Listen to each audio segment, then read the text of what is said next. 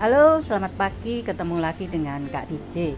Pagi ini kakak berada di sekitaran kolam ikan pemijahan yang kakak kemarin eh, sedang melakukan pemijahan, pengamatan dan sedang melanjutkan pelatihannya.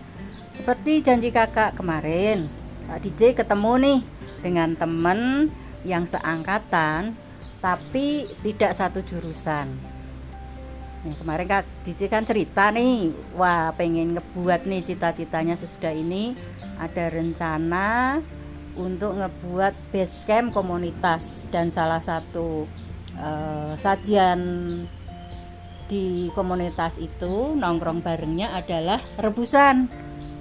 Satu di antara rebusan itu kakak pengen ada edamame. Wah keren nih, kemarin Kak DJ kan cerita ketemu sama temen nih orangnya uh, supel kemudian Kak DJ juga amati nih selain ganteng dia rajin. Bener karena kemarin Kak DJ lihat waktu dia mencangkul mengolah tanah. Oke nih halo Kak Aldi. Halo Kak DJ selamat pagi. Selamat pagi. Gimana nih kabarnya pagi ini? Alhamdulillah uh, luar biasa. Uh, dalam keadaan sehat setelah kemarin habis nyangkul nih buat bedengan di budidaya edamame. Oh iya, bisa ceritakan gak di uh, sama teman-teman uh, Kak Aldi uh, ambil untuk jurusan apa? Kemudian apa yang melatar belakangi Kak Aldi ambil untuk pelatihan di jurusan ini? Silakan Kak cerita. Iya siap. Uh, terima kasih Kak DJ. Uh, sebelumnya perkenalkan nama saya Aldi Eh, saya ngambil pelatihan di Balai Latihan Kerja Lembang ini khususnya di budaya edamame. Nah latar belakang saya mengikuti pelatihan budaya edamame pertama karena saya sudah melakukan pengalaman khususnya di budidaya mentimun dan budidaya kacang panjang.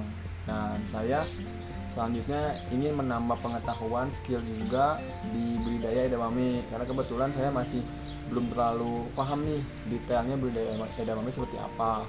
Kemudian saya juga ingin mengembangkan nantinya di uh, khususnya di sekitar lingkungan rumah saya budidaya edamame itu. Karena prospeknya yang saya lihat baik ke depannya. Karena edamame ini salah satu jenis budidaya kacang uh, asli dari Jepang seperti itu Nah jadi seperti itu Kak DJ uh, alasannya melatar belakangi Aldi untuk mengambil budidaya edamame.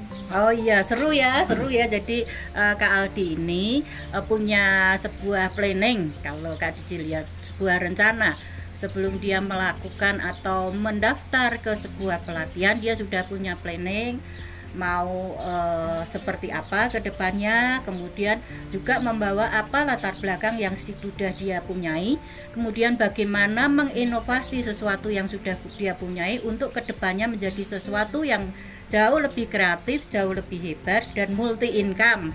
Kenapa multi income? Karena sebelumnya uh, Kak Aldi ini kan tadi cerita udah menanam mentimun, kacang panjang. Wah, Kak DJ jadi kebayang nih apa nih sajian kuliner Nusantara yang menggunakan uh, tim ketimun dan kacang panjang. Ayo, nanti pasti ada seri yang menarik lagi untuk melanjutkan. Nah, di sini kakak juga ingin tanya ke Kak Aldi. Kak Aldi, eh, apa sih sesudah pelatihan ini Kak Aldi punya rencana eh, seperti apa? Rencana jangka pendek dan panjangnya. Kenapa? Karena ternyata kan kewirausahaan nih Kak Aldi, kita nggak bisa sendiri. Kita sekarang zamannya kolaborasi seperti itu. Dan kenapa Kak DJ ingin uh, dengar dari Kak Aldi? Kolaborasi itu mudah diucapkan tapi susah untuk dilakukan. Nah gimana nih? Uh, Kak Aldi bisa cerita rencana jangka sesudah pelatihan kemudian ke depan dan bagaimana kolaborasi? Ya baik Kak DJ untuk jangka pendek sendiri pastinya setelah mengikuti pelatihan budaya dalam ini uh, semakin mengetahui bagaimana budidaya edamame yang baik mulai dari pemilihan benih kemudian melanjutkan cara menanam. Setelah sebelum itu kita juga harus tahu bagaimana cara mengolah tanah yang baik khusus edamame sendiri.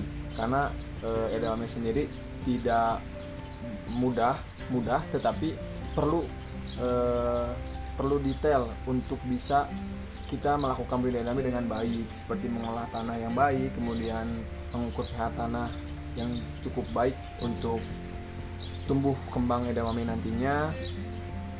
Khususnya jangka pendek sendiri pastinya Ali ingin mengikuti pelatihan edamame dengan baik. Setelah itu setelah paham dan memahami Ali ingin mengembangkan budaya edamame sendiri di khususnya di pekarangan rumah Ali sendiri di belakang rumah. Karena di sana juga Ali sedang uh, orang tua sedang menanam uh, sirung uh, walu sedang menanam walu khususnya labu labu. Nah Ali juga mengetahui bagaimana budaya di sana. Selanjutnya Maksudnya Ali ini mengaplikasikan dan mengimplementasikan apa yang telah Ali dapatkan di pelatihan ini, kemudian Ali menerapkannya di karangan rumah tersebut, kemudian Ali mengembangkannya sendiri. Nah setelah itu untuk jangka panjang sendiri Ali ingin menjadi seorang pengusaha khususnya di budidaya edamame ini. Karena selain untuk dibudidayakan edamame ini juga bisa diolah menjadi beberapa makanan misalkan menjadi susu, kemudian menjadi olahan makanan atau berbagai jenis eh, olahan makanan lainnya yang bisa dikolaborasikan antara edamame dengan susu atau mungkin edamame dengan kacang-kacangan lainnya. Nah mungkin eh, tadi seperti yang dikatakan oleh Kak DJ, kolaborasi untuk melakukan budidaya ini selanjutnya untuk melakukan pengolahan pastinya memang benar Kak DJ untuk perlu kolaborasi.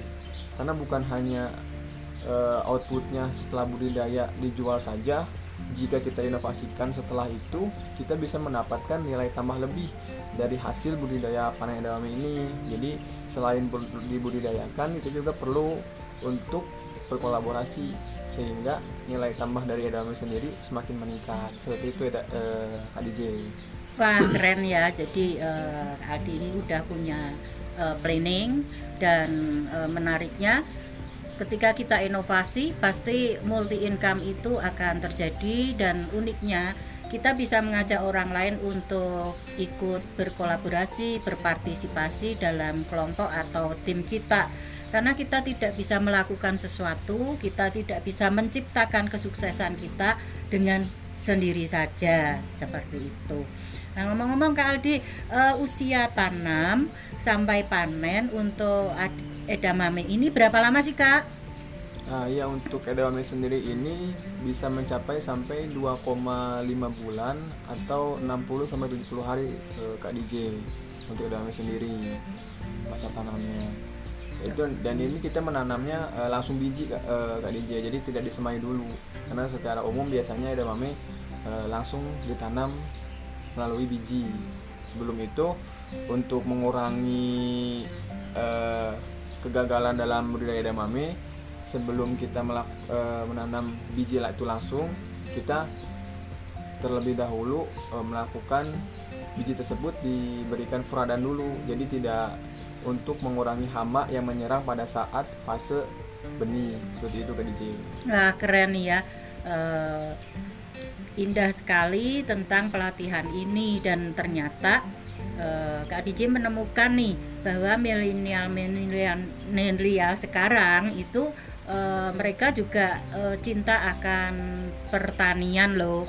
Uh, Rie loh ini Kak DJ temuin sendiri. Karena uh, kadang kan kita juga apa mau milenial itu uh, berkotor-kotor ya ngaduk-ngaduk tanah, kemudian dicampur pupuk ya kak. Iya. Wah itu dari pupuk. mungkin yang nggak senang kotoran hewan baunya atau apa, tetapi itu bisa terlewatkan kalau kita mencintai bidang itu dan kita uh, membayangkan nih bagaimana rasanya senang ketika panen. Eh ngomong-ngomong kak Hadi kemarin sempat panen ya, gimana tuh ceritanya seru nggak? Nah, Ceritain nih kak. Iya Kak DJ, itu emang senang sekali ya pertama kalinya saya juga dapat panen uh, bude, apa bud, panen kacang edamame.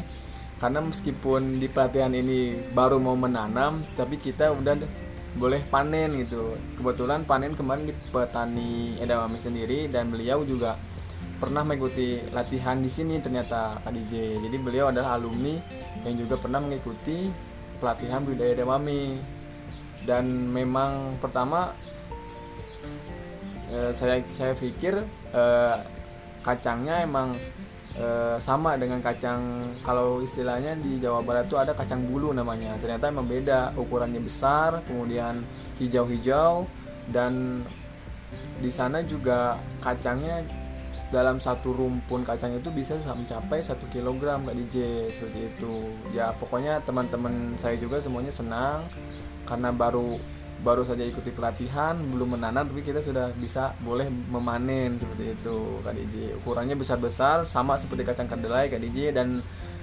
bisa dimakan mentah juga dan rasanya manis juga ke DJ ternyata. Pokoknya senang lah waktu pertama kalinya saya bisa mengetahui dan langsung merasakan edamame itu seperti apa. Itu Kak DJ wah keren ya.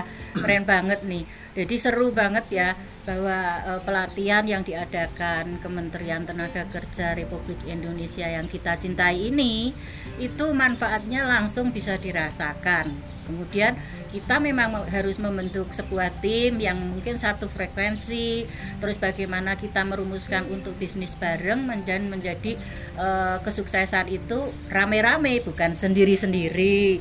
Kayaknya nih uh, seri dengan Kak Aldi ini kita mau buat lagi nih karena uh, tiba-tiba nih Kak DJ punya beberapa ide.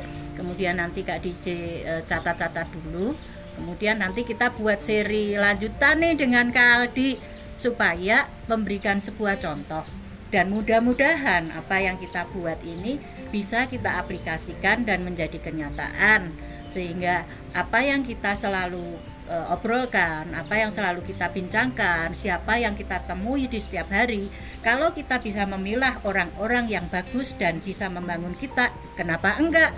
Kolaborasi yuk. Oke, ya. Makasih nih waktunya Kak Aldi. Ya. Kita ngobrol lagi ya. Kita buat seri berikutnya. Tunggu ya teman-teman, dengerin ulang supaya manfaatnya e, terasa dan sebarin ya link ini ke teman-teman yang lain supaya kita bisa melihat bahwa sesuatu yang baik ketika kita sebarkan bisa menjadi berkat buat kita semua dan menjadi sebuah inovasi yang kita bisa lakukan bersama-sama.